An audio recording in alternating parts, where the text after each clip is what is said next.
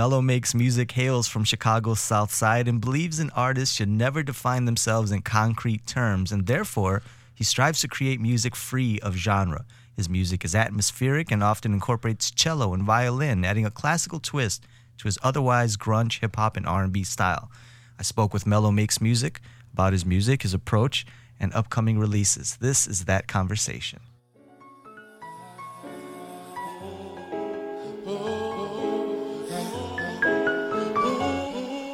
My mother taught me intuition.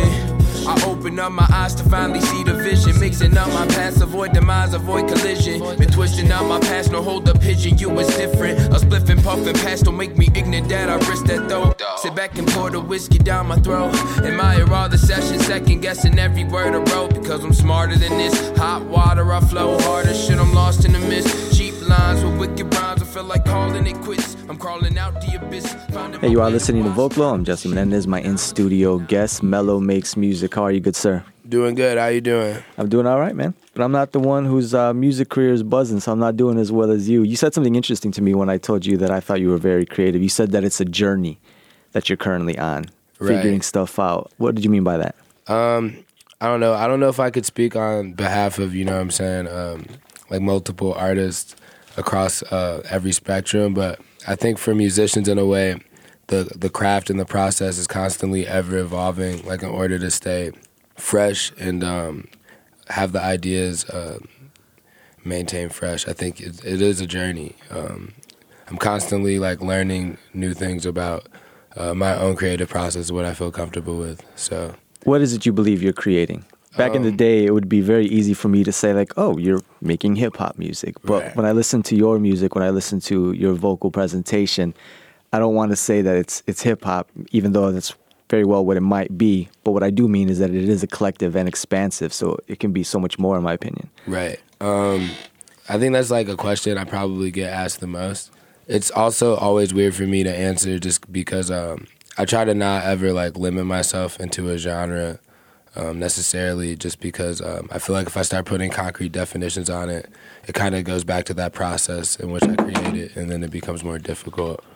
But I think what's important is I, I always like consider my influences when I go into um, making each song. So, I mean, it is grounded in hip-hop, but there's a lot of uh, other genres at play there. Let's talk about those other genres, because I understand that you were exposed to a lot of different types of music growing up. Mm-hmm. Um, yeah, my mom... My mom was really, uh, she was really cool. She played a lot of different stuff growing up, um, but uh, especially stuff like Nirvana and Nine Inch Nails and like really, um, I don't want to say, what, what's the word I'm looking for? Industrial? Yeah. Alternative? Very, very industrial, very alternative, and uh, from a very young age. So I never really thought that it was odd or strange. Um, I didn't think that uh, that taste of music um, like was really like, particularly like niche. I didn't know grunge was like a niche genre because, you know, at the time she was also listening to like Charlie Wilson and like a bunch of R and B. So it was just kind of all mixed in there. Um, so I feel like that all of that stuff kind of has a lot to do with um, my approach to everything. And it's funny that you say that you didn't know that grunge was like a niche type of music. Right. Which for those who are listening, they probably don't understand what that statement means. But I think if you were to tell us where you grew up and what right. type of environment, maybe yeah. they'll understand why you might have gotten certain looks listening to Nirvana. Yeah, I was about to I was about to go into that, but I didn't want to start um, like rambling or going off the rails. But yeah, I grew up on ninetieth and Essex, so that's like southeast side. Um, definitely was an irregular thing um, for my mom to be just like bumping Nirvana in her car, um, driving down the street. Um, but yeah, I didn't always I wasn't always aware of that. But you know, I also grew up listening to like T I and Lil Wayne and like a lot of that stuff that was happening in Atlanta um, around those like pivotal years in my development. So, yeah. So when was, tell me about one of your first memories of deciding that you wanted to be an artist, a musician. Um, it was actually uh, in my old dorm room, and uh, I had uh, been skipping a lot of class to, to make music, which was only a hobby at the moment. Um, And it's crazy. My mom actually uh, hit me up and was just like, "Hey, are you not going to class?" Like, just uh, cause she had like a suspicion, and I was like, uh, "To be honest, I'm not going to class." And then she basically encouraged me to um, pursue to pursue music, honestly. I really, I really, it was really her words that kind of gave me the push in that direction. Um, I didn't, I didn't uh, drop out of enrollment at that point in time just yet, but um, the idea kind of got planted there. And that's when I was, uh, with her belief, it kind of, like I felt uh, like kind of a fire started inside of me or something. Because that could be a very scary decision. Definitely. I to mean, let go of your safety net? Yeah, I feel like in adolescence, a lot of a lot of the time, uh, kids struggle with coming to grips with what they're going to do with the rest of their lives. Like once their life goes off the rails and when there's no more school to guide you.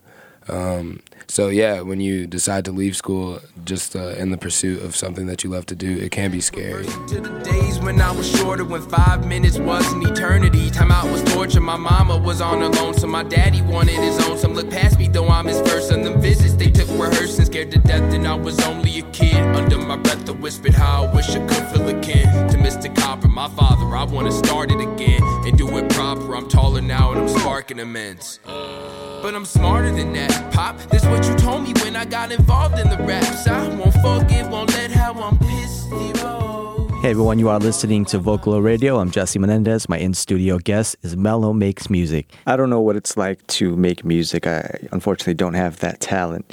But I wonder if there's a point in time where that feeling, that fire you said that was ignited through your mom's encouragement, gets validated when you create something that people like. Is right. There a point when you were made to realize, yeah, I should be doing this. This is exactly what I was meant to do? Honestly, I think the first point in time in which um, which I, I truly felt like I made a song that I, I liked um, happened a few months after this conversation with my mom. Um, I'm like my harshest critic, so I spend a lot of time making music and just... Um, it's so weird. Like I say, it's a process and a journey. Like back then, to think about where I was mentally um, with... with everything, it's just so different than I am now, and I know it's going to be different two years from now, too. Um, but yeah, I, I made a song, like a super personal song. Um, it's on my SoundCloud now. It's called Smarter, um, and it's from my first E P. But that song uh, in particular um, kind of let me know that that I had the uh, I had the ability to convey a message that I wanted to convey and uh, express myself through song. And a song that I liked, you know what I'm saying? Um, and I and I wasn't super focused on if other people liked it, per se. Um, I think that was important, because I think a lot of people can get lost trying to make music for other people. That's a dope song. It's got about thirty-five thousand listens on SoundCloud. Smarter yeah, with crazy. Smarter with the Y. I haven't checked that. Yeah, that's crazy. You start off another track that you have called Story by saying every person has two sides mm-hmm. to them. What's yeah. the two sides that people maybe not know about um, Mellow Makes Music? Um, I feel like there's a duality involved with everybody. Um, this this tattoo right here, I kind of got it to represent that uh, duality. Um, it's kind of like like the theater mask. Yeah. You have tragedy and comedy. Um, but I kind of feel like we're both capable of like the the extremes of both. Um, you know, we we go through hardships. We have really good moments too. Um, and I think we're all kind of comprised of both of these these uh, these things at all times, but it's whether or not we we let one side or the other, um, you know what I'm saying, take hold or, or take precedent over the other one. Um, I think that was, when I was making that project, that was something that was starting to bud inside of me, was kind of like this this creeping depression and uh, uncertainty about about the future, and it was kind of, um, it was making it difficult to always see the light, you know what I'm saying? So, um, yeah, I think it was important just to just to highlight that. I slipped and fell on the blackest ice. Was moving at the speed of light. And still overseen, overlooked. Fooled me once, can't fool me twice though. I was like eight, trying to dance like Michael. Served to so late, now I walk the tightrope. Learn to live life when it's something to die for. I'm Jesse Menendez. You're listening to Vocalo Radio. My in-studio guest is Mellow Makes Music. Let's talk about a track that is making the rounds on the web these days. It's one featuring Taylor Bennett. It's called Sleepless. Yeah. Tell me about your parts in this song and, and what you're conveying message-wise, because this is also pretty deep. Right. Um, yeah, I love that song, um, mostly because I feel like... Uh, you know, if the artist is listening and there's somebody who, who does have a craft and that they're really committed to it, um, I'm sure they can relate and that they probably lose some sleep over it.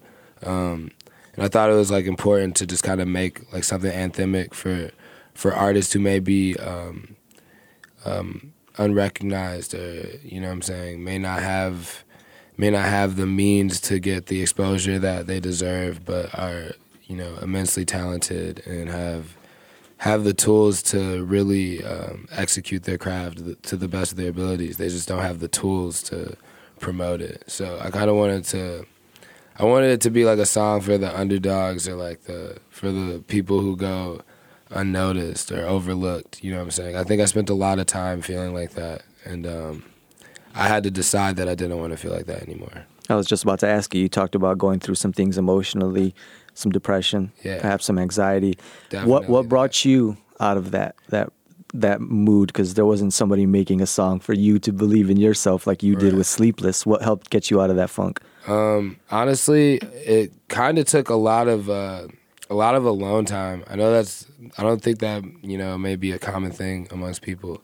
I just spent um, a lot of time kind of diagnosing myself with uh, mental ailments that that um, you know what I'm saying.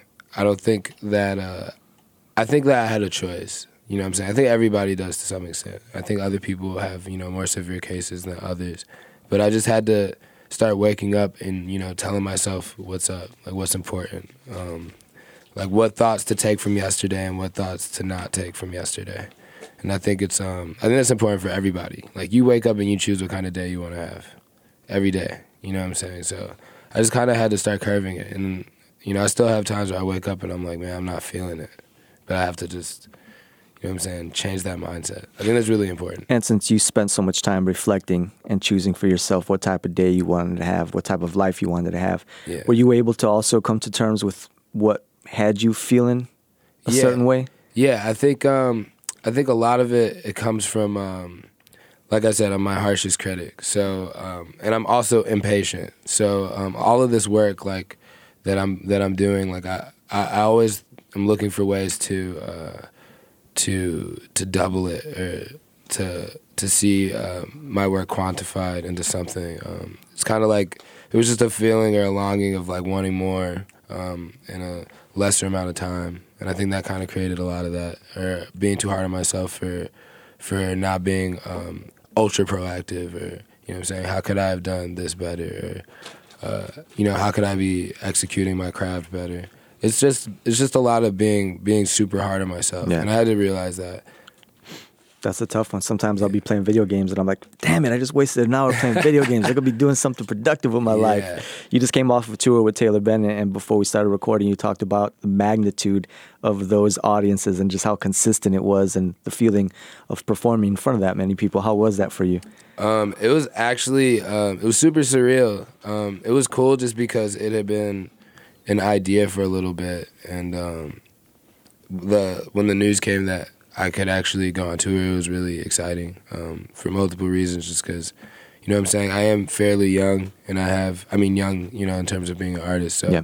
to have that experience at, at such an early stage, I think is, um, you know what I'm saying, it's just, this is like a blessing. It's a really good opportunity. Um, you have another great opportunity. You're surrounded by individuals who are successful right. at what they do, so you get to see and perhaps learn from their mistakes, if they make them to begin with. But have right. you gleaned anything from the Taylor Bennett's of the world on how to approach um, your career? Definitely. I mean, I think, um, you know, all the people, I'm definitely a strong believer in, like, you are the people, the five people you're around the most. I think that's, like, you know, very true and, like, obviously true for so many reasons, you know what I'm saying? But, um, yeah, uh, you know, watching the successes of other people or even watching the shortcomings of other people have definitely helped uh, me make decisions in my career so far, and probably will continue to. You talked about Smarter and your first E P.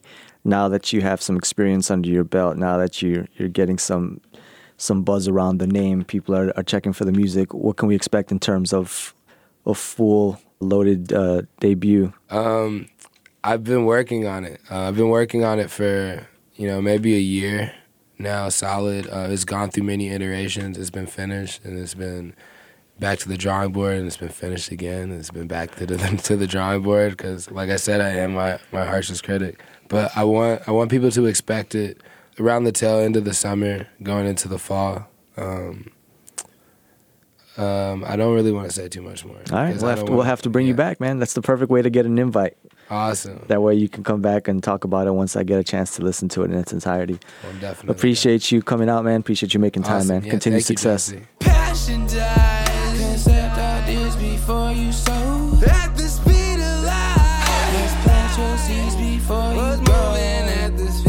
Once came for me twice though. I was like eight, trying to dance like Michael. Cirque is so late now. Walk the tightrope, learned.